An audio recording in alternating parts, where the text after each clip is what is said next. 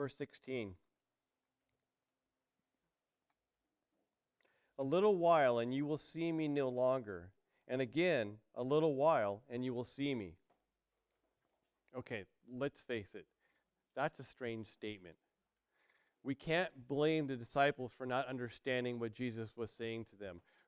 We have all the details of the rest of their lives before us, or at least the ones that matter enough to make it into the Bible, and we still have a hard time figuring out what Jesus meant here to understand what Jesus was telling them and the importance of why he was telling them this now, we have to go back a few chapters to another time that he told them, A little while and you will not see me. We have to jump back to chapter 14. And that chapter starts with Jesus telling them not to let their hearts be troubled, even though he was going away. And the reason that this was so was that they believed in God, and they should believe in him as well. They didn't get it either then. And that's why Thomas asked him, Where are you going? Followed up by Philip asking him, Show us the Father. It was then that Jesus used the divine name of God as his own, once again by telling them, I am the way, the truth, and the life. And he followed that up by telling them that he would ask the Father, and they would send, they would send another paraclete to them. And it's just as that title was foreign to some of us until recently, it was just as foreign to them. You're going to send a what? What do you mean he's been with us, but he's going to live in us? What does that mean? And then, beginning in verse 18, he told them, I won't leave you as orphans. I will come to you. Yet a little while, and the world will see me no more but you will see me. Because I live, you also will live. In that day, you will know that I am in my Father, and you in me, and I in you. And then he went on to tell them what the ministry of this other paraclete was and why it was to their benefit that he went and the other paraclete came. And they didn't get it. So much so that this second time that he tells them in a little while, they really react. They didn't understand the first time, and now they really don't understand. Have you ever felt this way with the Lord? Have you ever had Him doing things in your life, around your life, that is completely contrary to what you want to have happen? And none of it seems to be making any sense? If you haven't, you will. And when it happens, there's a supreme possibility that you will be no less confused than these men were. But there is something that you can do to stop this confusion, to figure out this enigma that is a riddle inside of a puzzle that seems to be wrapped in a mystery. You have to ask yourself is Jesus being cruel with these men? Is he holding back information from them, keeping just enough information from them so that they think that they understand, and then they realize that they have no clue what he's talking about? Is this what he's doing? Is God a puppet master, pulling strings for his enjoyment? Is he that feisty 10 year old boy who likes using a magnifying glass to burn, to burn bugs and wreak havoc? You guys know what I'm talking about. Not a chance. It's my hope that by the time that we end this hour, that you will see why the disciples were confused and why we are so often in a fog concerning God and the direction that He's taking our lives. And most importantly, how we can get a clear understanding of what it is that He's doing in our lives. This is my goal and this is his desire for us. So, was Jesus being cruel or withholding information for the disciples? No. He told the disciples long before this that his ministry was one of reconciliation, that he came to die. The disciples were introduced to Jesus, at least some of them, by John the Baptist, who introduced him, the, him to them with these words Behold the Lamb of God who takes away the sins of the world. That's John 1:29. This statement left on its own, though, may not have been much help in telling these men what the mission and purpose of Jesus was. Him being the Lamb of God could mean a lot of different things.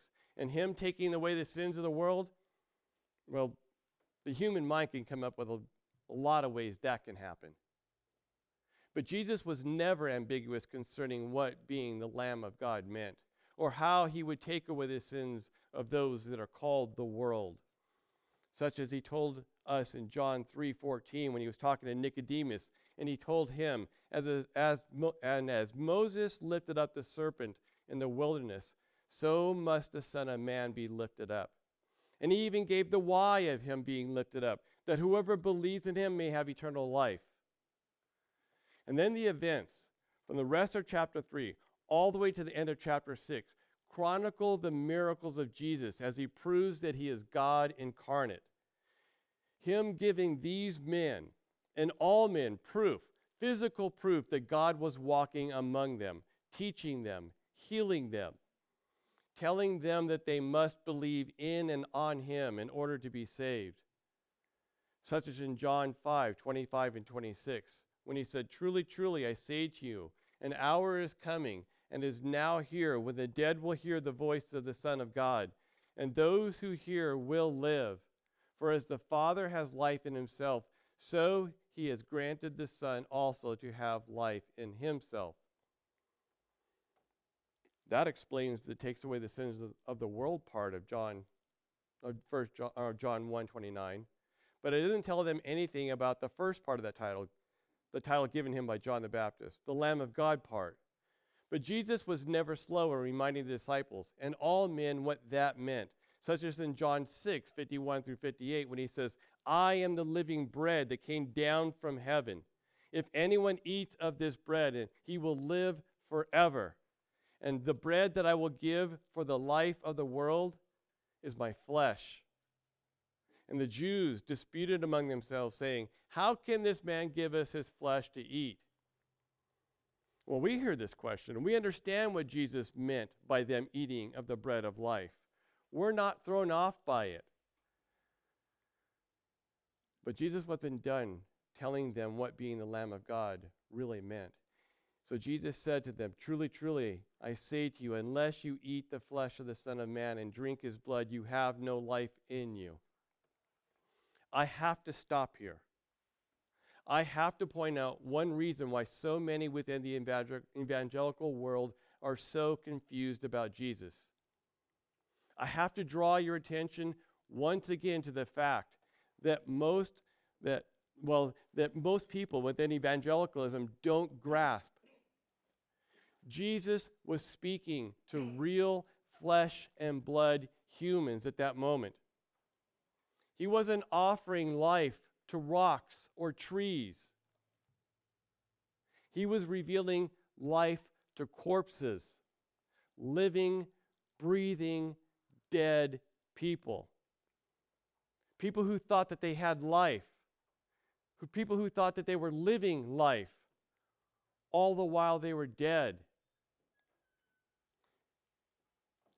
We have to keep that in mind when we are understanding what our life with Christ is like and really is. Because we Christians often live looking at the ground instead of looking up.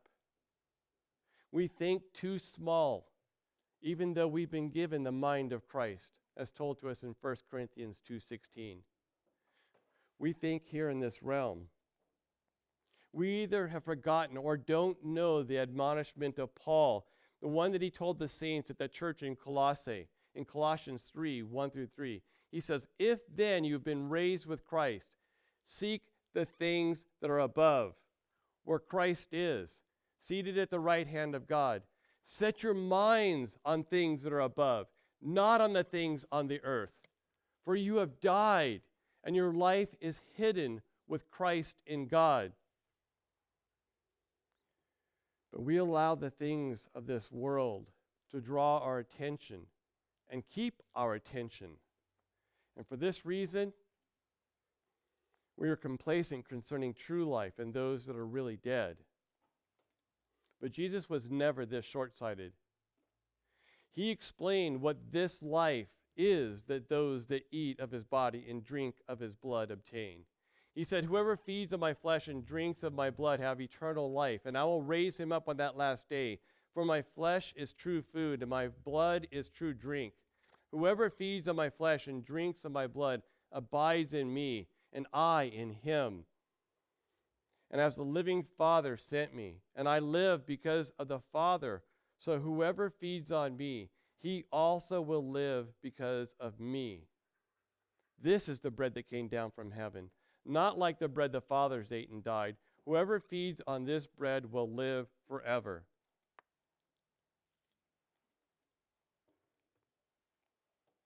The last word in that verse I just read sums up the problem within the disciples. The problem that was plaguing the people that Jesus had been talking with, and even the problem within many of our lives here as well. And that word is forever. We don't live for or in the forever. We live in and think in the now. We have our minds set on the world instead of the kingdom. But once again, Jesus corrected the thinking of the people and the disciples when he said in John 7 33 and 34, I will be with you a little longer, and then I'm going to him who sent me. You will seek me, and you will not find me. Where I am, you cannot come. And again, John 12, 32, he once again reminded the disciples that he was the Lamb of God that takes away the sin of the world. He said, And I, when I am lifted up from earth, will draw all people to myself. No, he had been playing with them concerning the rescue mission that he had been sent on. The issue was not with Jesus, it was with these men. The issue was that they had fallen in love with their version of the Lamb of God. They had fallen in love with the in this realm Lamb of God. And they were looking to, reveling in the relationship that they had with Him at that moment, instead of living in and for the eternal. Remember, this is what Jesus had just said to his disciples when he told them, I didn't say these things to you um, from the beginning because I was with you, but now I'm going to him who sent me. And none of you are asking me, Where are you going? But because I have said these things to you, sorrow has filled your heart. Nevertheless, I tell you the truth. It is to your advantage that I go away. For if I do not go away, the Helper will not come to you. But if I go, I will send him to you. Those are verses 4 through 6 of this chapter. And because they're living in the now instead of the eternal, they were confused. And, and just to throw more confusion into the mix, though, the first time that Jesus said in a little while, back in chapter 14, is not referring to the same thing he did here. In the chapter 14 verses, he is speaking about the continued relationship between himself and the disciples. He was talking about the forever part of their being in the family of God, of their being a son of God. Here are those verses from chapter 14 again.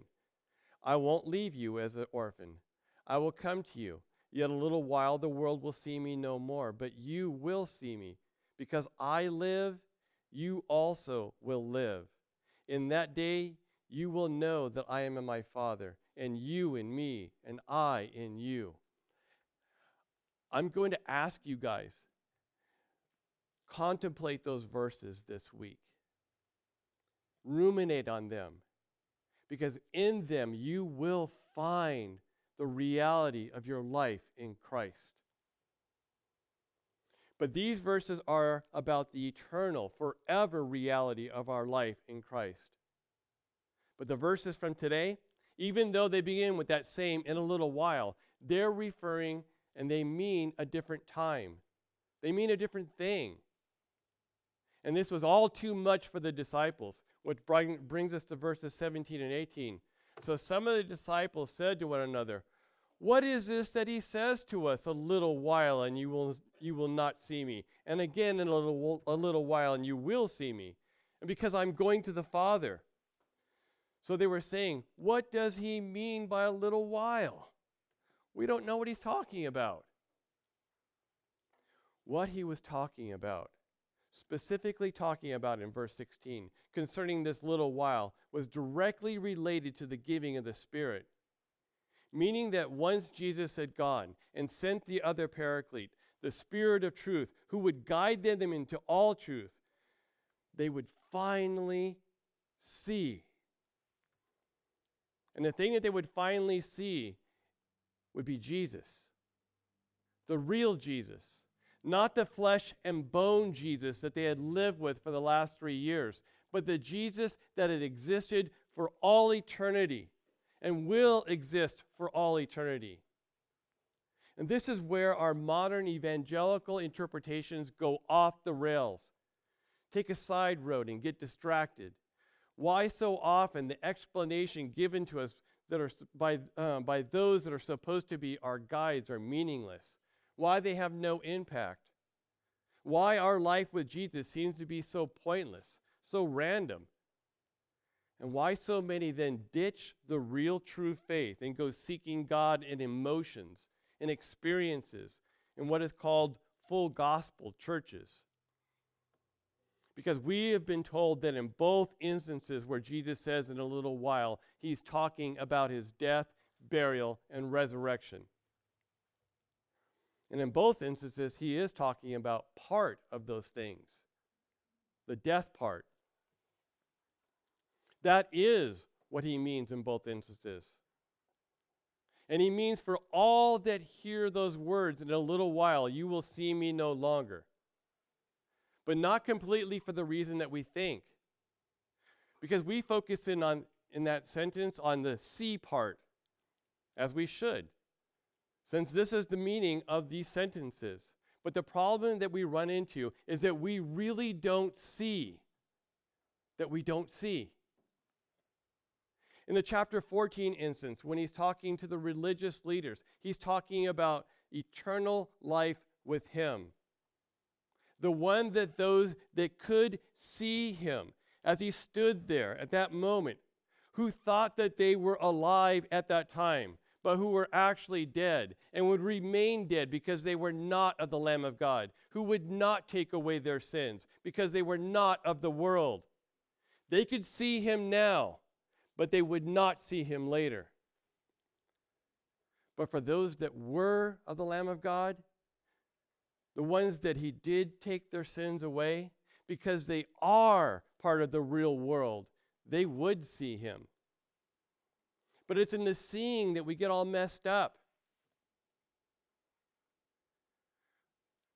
You guys are, are you're thinking in your minds right now, I can't wait to see Jesus to the day when we get to heaven and I get to physically see him, that is when my joy will be complete. But listen to those verses from chapter 14 one more time. I will not leave you as orphans. I will come to you. Yet a little while, and the world will see you see me no more. But you will see me. Because I live, you also live. In that day you will know that I am in my Father, and you in me, and I in you.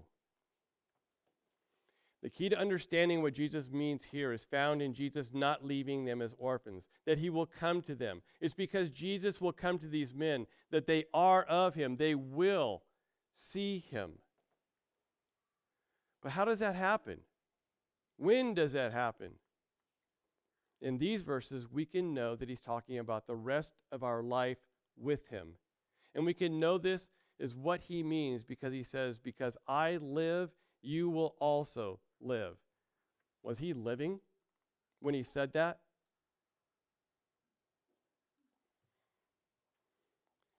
He wasn't talking about the life that these men had at that moment. He wasn't talking about these dead men walking that life. Because if that was the life that he was promising, that wasn't much of a life that he was at all because Jesus is going to die in a few hours from now. And these men were all going to die in a few years.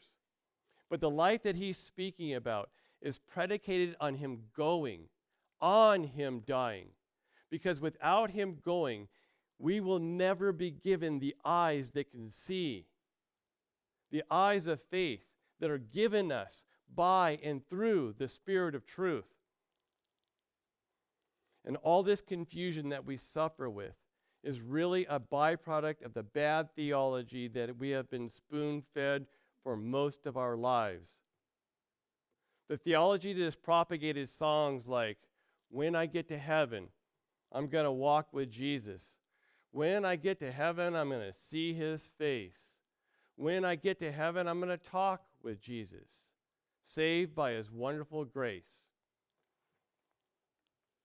Are those words in that song true? Yeah, but they're not the whole truth. They're a partial truth that diminishes, diminishes the whole truth.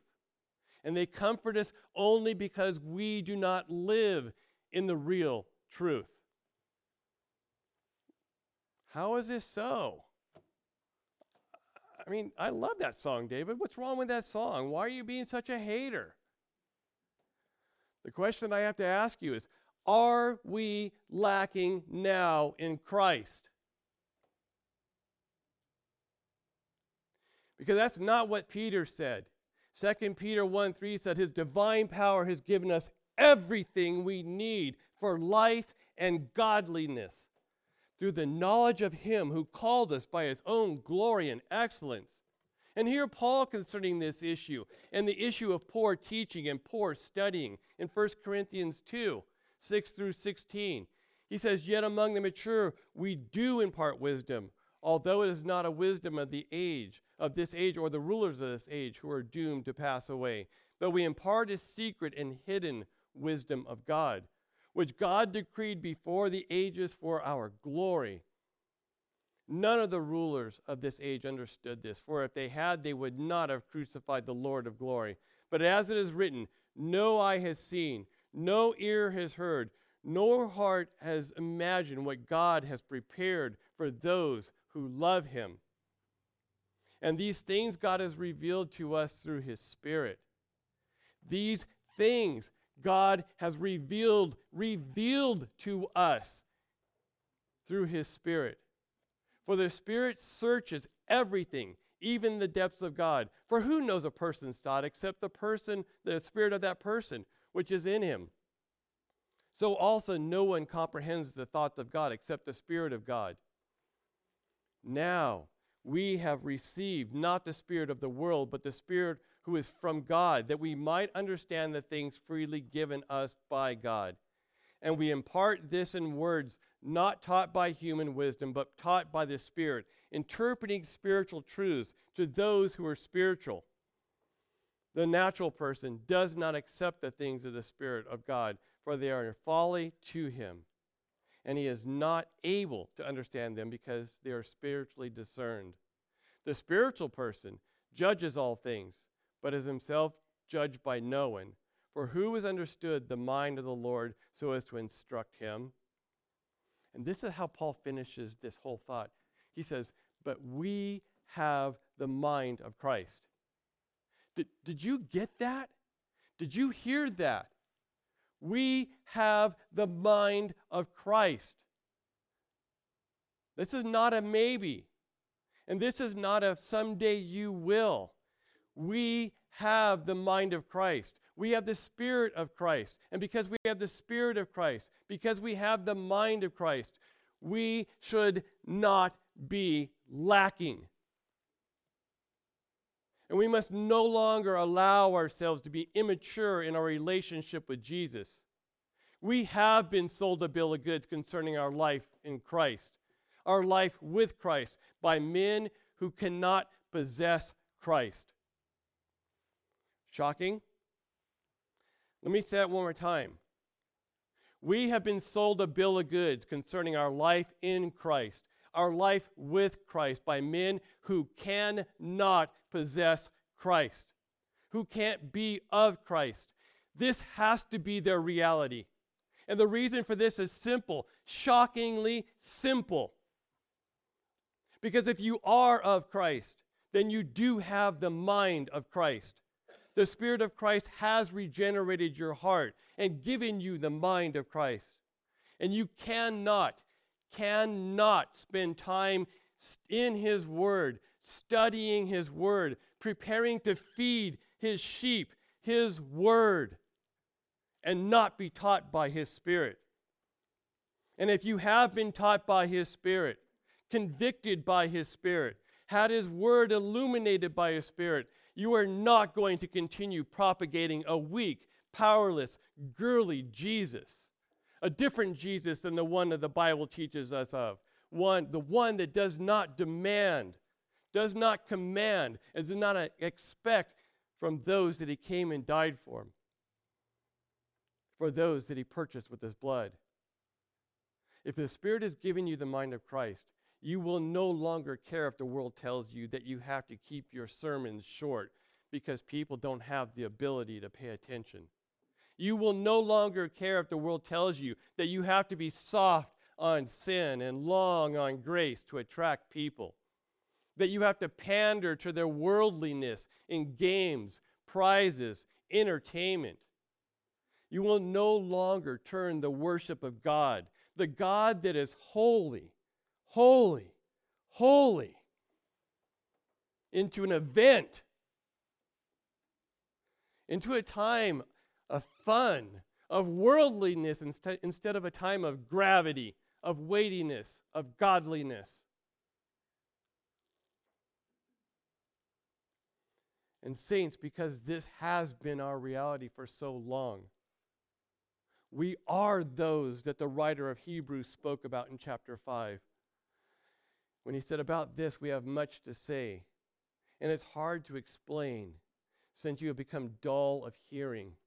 For though by this time you ought to be teachers, you need someone to teach you again the basic principles of the oracle of God. You need milk, not solid food. For everyone who lives on milk is unskilled in the word, word of righteousness, since he's a child. But solid food, that's for the mature. For those who have their powers of discernment trained by constant practice to distinguish good from evil. That was our past. That's where we came from. But there is something that we can do about this.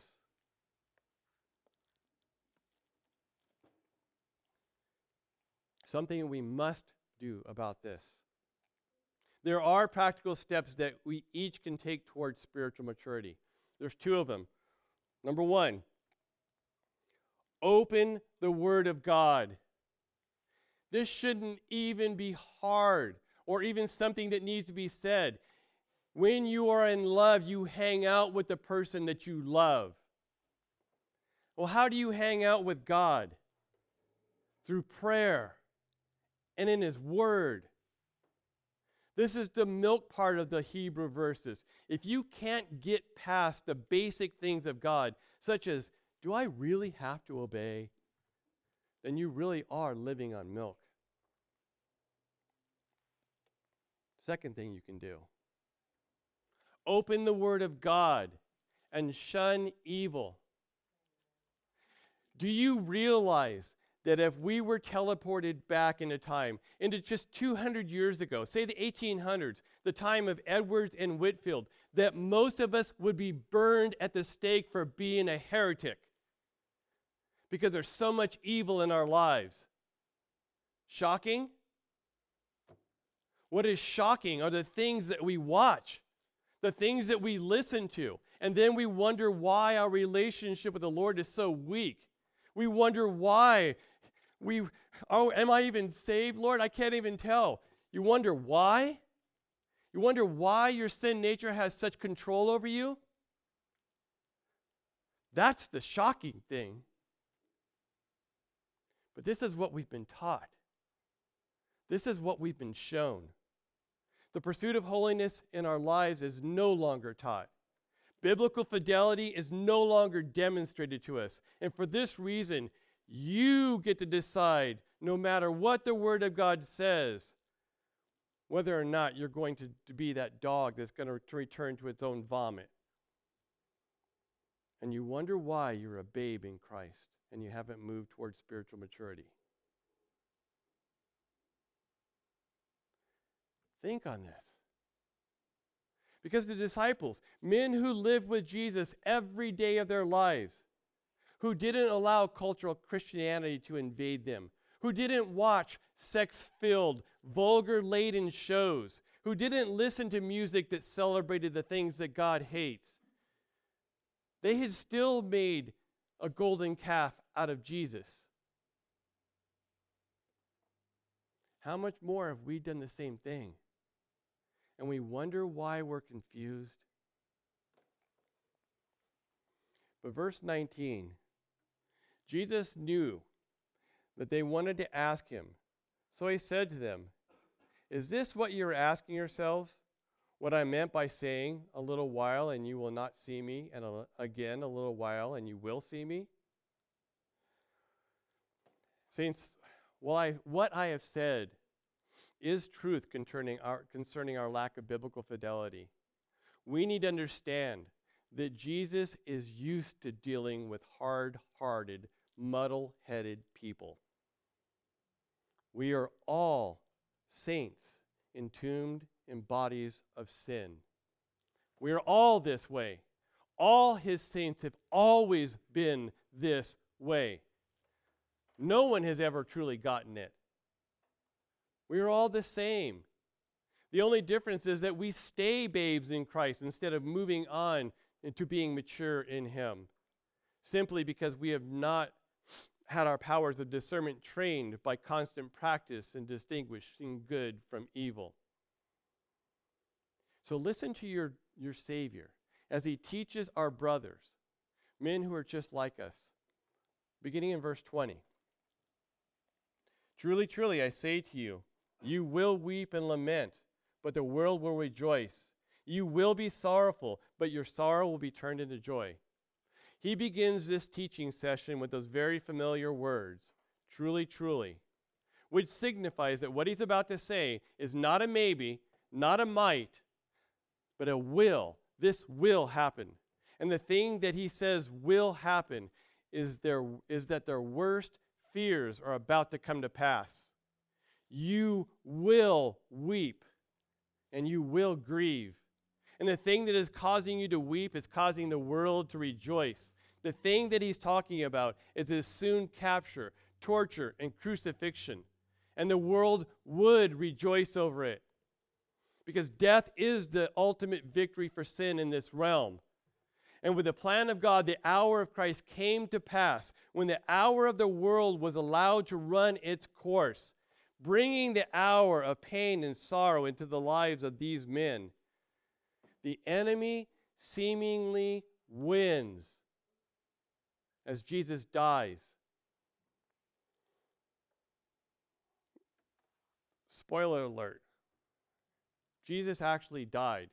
He, he was dead, dead, not just mostly dead. And for this reason, the disciples mourned and grieved. And Christ promised this to them. But he also promised them that their sorrow will be turned to joy. That joy for them will happen when they hear that he has risen from the grave. Because the sting of death is sin, and the power of sin is the law. But thanks be to God who gives us victory through the Lord Jesus Christ. 1 Corinthians 15. They would have joy at the resurrection of Jesus. But I want you to imagine this. Can you imagine the sheer terror, the supreme fear in the hearts of Satan and his minions when their ultimate weapon against the children of God is defeated? It never happened before. Can you, can you fathom the utter dismay that they felt when death, the penalty for sin, that it had consumed Christ, when that was consumed in him? They're not God, so they couldn't understand that the death of the Son of God was nothing in comparison to the utter terror and horror of the wrath of his father that was being poured out on him as he stood in your place on that day of judgment and paid in full the price of our sins. They could not have known that their evil scheme was the glorious plan of redemption of God. That what they meant for evil, God meant for good. That Jesus would kill death, that death could not hold him. That because he was the Lamb of God that takes away the sin of the world, because he took those sins away, he could and did kill death. On that day, death died. And Jesus then uses an illustration to explain what it was, what it was that he was telling them, beginning in verse 21. He says, When a woman is giving birth, she has sorrow because her hour has come, understatement. But when she has delivered the baby, she no longer remembers the anguish for joy that a human being has been born into the world. So also you have sorrow now. But I will see you again, and your hearts will rejoice, and no one will take your joy from you. In that day you will ask nothing of me. Truly, truly, I say to you, whatever you ask of the Father in my name, he will give it to you. Until now you have asked nothing in my name. Ask, and you will receive, that your joy may be full.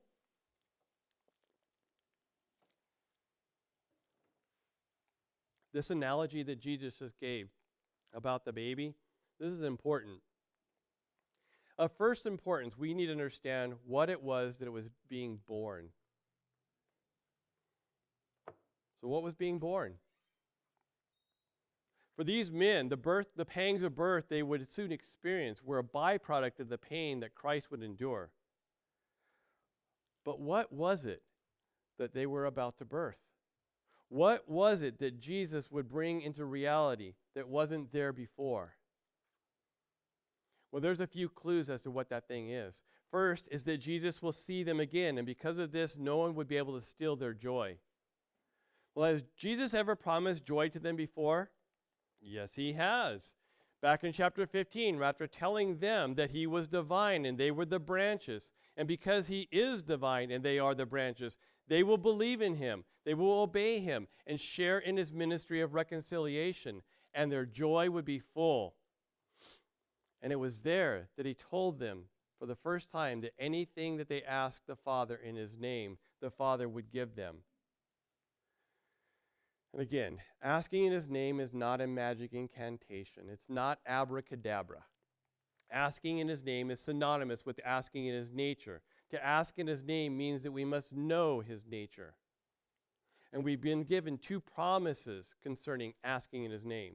The first is that when we ask, that it will be given us. And the second is because we have asked in his name, and we have asked, and it has been given to us, our joy will be full. So, joy was the first thing that these men were promised because of the birth pangs that they were even now beginning to experience. But when were, when were these men full of joy, though? This is tied into what is being birthed. They were full of joy upon hearing the news that Jesus was alive. When they saw him once again as he promised them, that's when they were full of joy.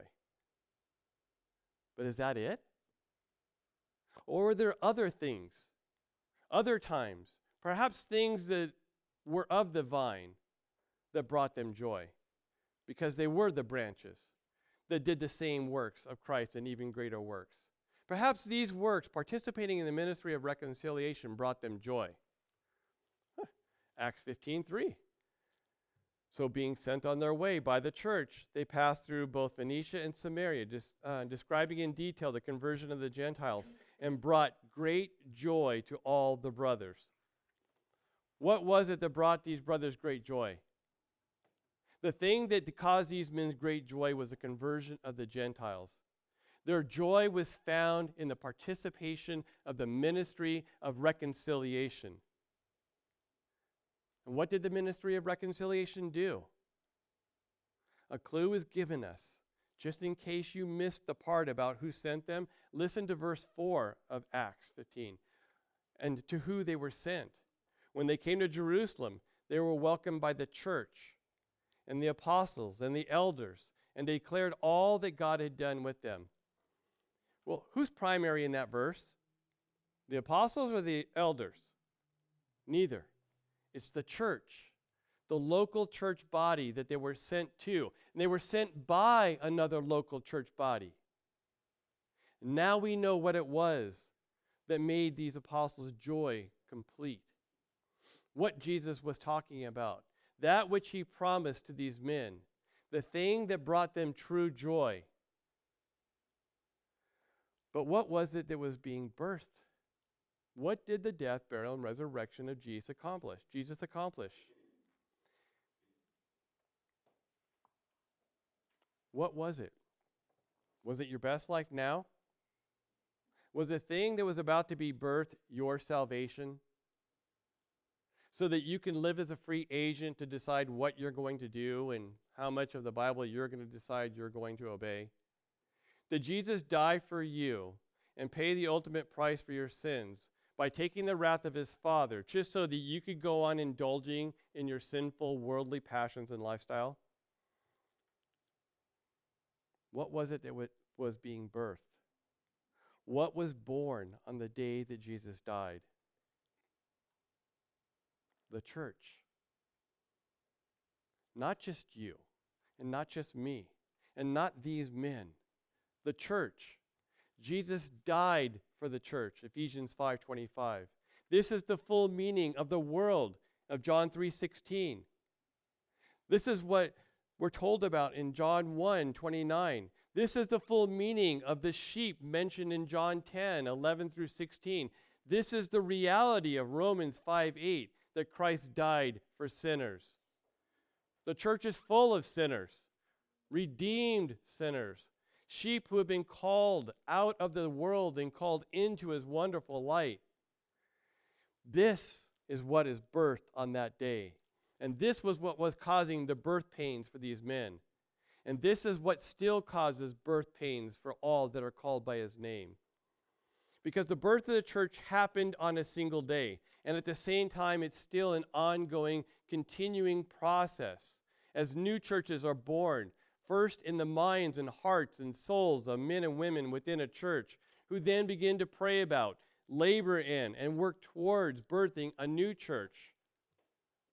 This church was birthed in this manner.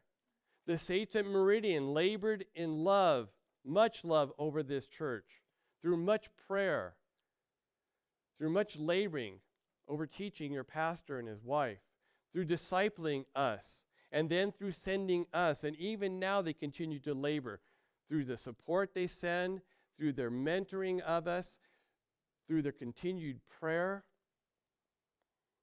And this is why the reformers rightly stated that people do not birth churches. Churches birth churches. This is the first aspect of understanding that Jesus was alluding to as being born. The second aspect is told to us in verses 23 through 24. In that day you will ask nothing of me. Truly, truly, I say to you, whatever you ask of my name, and, or ask of the Father my name, we will, he will give to you. Until now, you have asked nothing in my name. Ask and you will receive, that your joy may be full. What is being promised here? This reality is nothing less. I'm, I'm going to stop here. You guys want to pay attention now because I'm going to say something that you're going to not agree with. What is being birthed here, what is being alluded to, is the kingdom of God the same kingdom that was promised in the Old Testament. It is the kingdom of God that Jesus speaks about in the Synoptic Gospels, the one that is called the kingdom of heaven, the one that John the Baptist preached at, was at hand in Matthew 3 2. This is the thing. This is the kingdom that Jesus spoke about in Luke 8:10 when he said to the disciples, "To you it has been given to know the secrets of the kingdom of God, but for others they are in parables, so they so that in seeing, they may not see. In hearing, they may not understand. But this doesn't line up with many people's understanding of the kingdom of God, the kingdom of heaven. And this ties in with the thinking that we are now lacking in Christ, that we are barely holding on, but soon Jesus is going to sweep in to allow us to escape this world and his plan as he takes us away. Many Christians are looking for Christ to return to finish what he started. They're looking for a day when their joy will be full, a day when they will be swept up into heaven, and all the mean people here on the world are going to be punished, and they get to watch in glee. Or there are those that think that God is going to bring about a worldwide awakening, that heaven will be here on earth, and it's all going to be good for us here because we're all going to be Christians. One day, all peoples, all nations will bow their knee to Jesus, and then the end of the world will come. That is when the kingdom of heaven will come. But Jesus answered the question of when the kingdom of God will come in Luke 17 20 and 21. Being asked by the Pharisees when the kingdom of God would come, he answered them, The kingdom of God is not coming in ways that can be observed, nor will they say, Look, here it is, or look, there. For behold, the kingdom of God is in your midst. I submit to you, along with Calvin and Augustine and Sproul and Whitefield and Edwards, that Jesus is the kingdom of God, that he is the physical manifestation of the kingdom of heaven. God's people under God's rule purchased by God. But you're skeptical. You're thinking, man, he's painting with much too broad a brush. He's really trying to find something within his text that aren't there. Or maybe you're just confused because the Left Behind series never said anything about the kingdom of heaven happening on the day of Pentecost. Well, the disciples were no less confused after his resurrection and right before his ascension, they asked him, Lord, will you restore at this time the kingdom of Israel? Acts 1 6. They were looking at this reality and not the real reality. And his response to them is telling it's not for you to know times or seasons which the Father has out in his own authority. But you will receive power when the Holy Spirit has come upon you, and you shall be witness to, witnesses to me in Jerusalem, Judea, Samaria, and the ends of the earth. Acts 1 7 and 8. Let me explain to you why the kingdom of heaven was birthed the day that the church was birthed. I'm going to have to take us on a bit of a roundabout to get there. But hang on, focus, and I'm positive that you will be able to understand. You're going to need your Bible. Turn with me to 1 Corinthians chapter 15.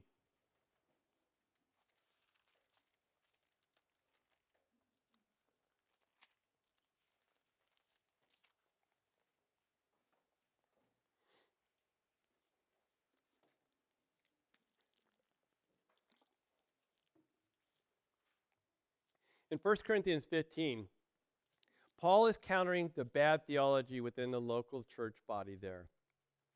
He begins by speaking about, uh, about this subject of Jesus being raised from the dead. When he says, Now, if Christ is proclaimed as raised from the dead, how can some of you say that there is no resurrection of the dead? Okay, so here's the bad theology that he was countering. And here's his argument. If there's no resurrection of the dead, then not even Christ has been raised. And if Christ hasn't been raised, then our preaching is in vain and your faith is in vain. And Paul goes on arguing his case in verses 15 through 18 of chapter 15. He says, We are even found to be misrepresenting God because we testify about God that He raised Christ, whom He did not raise, if it's true that the dead are not raised. For if the dead are not raised, not even Christ has been raised. And if Christ hasn't been raised, your faith is futile and you're still in your sins. Then those who have fallen asleep in Christ have perished. What he is saying that you can't have what is that you can't have salvation without resurrection. Jesus being incarnate of a woman, living a sinless, perfect life and dying on the cross and not being raised again isn't sufficient. He must be raised from the grave, from the grave. he must be resurrected into his perfect body that is just like the ones that we will be resurrected to. And if this has not happened, then we are still dead in our sins. His resurrection is the seal that our sins have been paid for, that he is the Lamb of God, that the blood price was paid in full and was fully acceptable to the Father. But verse 19 is key to understanding life in Christ, life with Christ. If in Christ we have, we have hope in this life only, we are, of all people, most to be pitied. Where do you place your hope? Is it in the things of this world? Or is it in a rapture that is supposed to take you out of this world? Or is it in the making of this world into a more godly place? Or do you think that Jesus saved you to give you your best life now? That money, ease of life, beautiful houses, killer toys are the assurance of salvation that has been promised to you? Do you believe that sickness is only for the weak of faith? That pain and heartache only come to those that don't have sufficient faith? And if any of these things are true, then you are hoping in this life. You are worshiping a false God, and you are to be most pitied because you will end up being disappointed here. And possibly even more so when you stand before the supreme judge and may fail the test because you don't know the Jesus of the Bible. But, the fo- but for the folks that Paul was arguing against, they actually thought that this life was it. One and done. No afterlife, no resurrection, no eternity with God. They had brought the false religious beliefs of the Sadducees into Christianity. But Paul drops the hammer on this bad theology of those that claim that Jesus did not rise, beginning in verse 20. He says, But in fact, Jesus Christ has been raised from the dead, the first fruits of those that have fallen asleep. For as a man came, for as by a man came death, by also a man has come the resurrection of the dead. For as in Adam all die, so also in Christ shall all be made alive. Clarification here. We need to get this, to understand this. When Paul says that all die in Adam, he does mean all men for all time. No question about it. And when he says that in Christ all are made alive, he means all men for all time. No question about it. He does mean that every all men will end up in heaven at least for a brief moment. But he doesn't mean that all men are saved. What he does mean is that all that are saved are saved through Jesus alone, that he is the only way to the Father, and that there's no other name under heaven by which you must be saved. All others will be resurrected, just as we will, just as Jesus was. But, and this is a big, nasty but, they will end completely for the rest of eternity, spending that time in their resurrected eternal bodies. This is what makes hell hell. It never ends. They will spend all eternity suffering the wrath of God in hell because they hate the Father, because they hate the Son. And Paul then goes on to explain what he means about being made alive, though. He says, But each in its own order Christ the firstfruits, then at his coming, those who belong to Christ. Then comes the end when he delivers the kingdom of God, or kingdom, the kingdom to God the Father after destroying every ruler and every authority and every power. For he must reign until he has put all enemies under his feet. And the last enemy to be destroyed is death. And here he delivers the coup de grace, the nail that seals the coffin on that false theology that was being propagated in Corinth the thing that I want you to see, the things that are relevant to the point that I'm making, are those things concerning the kingdom that is delivered to God. And the last enemy, which is death. We all understand what, when the end comes, what that means. It means that it hasn't happened yet. The end ha- of the age has not occurred. We get that. We're living. We understand that. The millennial period has not ended. But when it does end, Jesus, the first fruits, delivers the kingdom to God. And when he does that, the last enemy destroyed is death. And this is what we are told by John in Revelation 2014 when he said, Then death and Hades were thrown into the lake of fire. This is the second death, the lake of fire. But what does Paul say must happen before the kingdom is delivered? Before death is destroyed? He says Christ must reign. Well, listen to Philippians 3 17 through 21. Brothers, join in imitating me, and keep your eyes on those who walk according to the example you have from us. For many, of whom I have often told you, and even now tell you with tears, walk as enemies of the cross of Christ. Their end is destruction, their God is their belly, and their glory is their shame, with minds set on earthly things. But our citizenship, he's talking to Christians 2,000 years ago. Our citizenship is in heaven, not will be. There are distinct words meaning will be. And he could have used them. He said, is in heaven. And from it, we await a Savior, the Lord Jesus Christ, who will transform our lowly bodies to be like his glorious body by the power that enables him to subject all things to himself. Well, when did Jesus subject all things to himself? Has that happened? Or are we waiting for this to happen? Well, here John in Revelation 1 4 through 6. Grace to you and peace from him who is, and who, ha- who was, and who is to come, from the seven spirits who are before his throne, and from Jesus Christ, the faithful witness, the firstborn of the dead, and the ruler of the kings of the earth.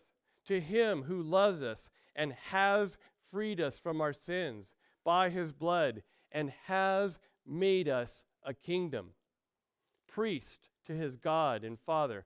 To him be glory and dominion forever and ever. Again, written 2,000 years ago. 2 Timothy 1 8 through 10.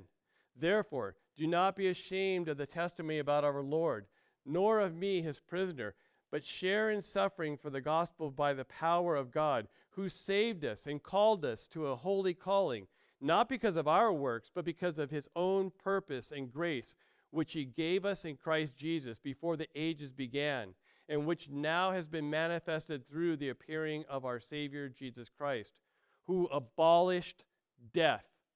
Again, there are words meaning abolished and abolishing and can abolish or will abolish. Who abolished death, who brought life and immortality to light through the gospel and the last thing that Jesus said in our verses today was for them to ask and you will receive, and your joy may be full. What he desired these men to see, to get, what he desires us to see and get, is that what he has birthed through his death. It's the fulfillment of his mission, it's the beginning of the end. There is nothing more that we lack nothing more that we're supposed to expect, nothing more new or different that we are still waiting to be given. Christ has birthed the church through his defeat of death and sin. Christ has brought about the millennium period, the rule and reign of Christ through his conquering of death and sin, and is reigning on his throne over his people. In fact, over all people. And one day when this period ends, we have been given um, one more promise. Second, or I'm sorry, Titus 2. For the grace of God has appeared, bringing salvation for all people, training us to renounce ungodliness and worldly passions, and to live self controlled, upright, and godly lives in the present age, waiting for our blessed hope, the appearing of our glory, of our great God and Savior, Jesus Christ, who gave himself for us to redeem us from all lawlessness and to purify his, for himself a people for his own possession who are zealous for good works. Declare these things, exhort, rebuke with all authority. Let no one disregard you. This is what will bring joy to our lives. This is what we are to ask of the Father in the name of the Son, and our joy will be full in the asking and the answering. Let us endeavor to know the one who is the kingdom of God, who has defeated death, who has taken away our sin, and who will deliver us to our Father who is in our home. Let's pray.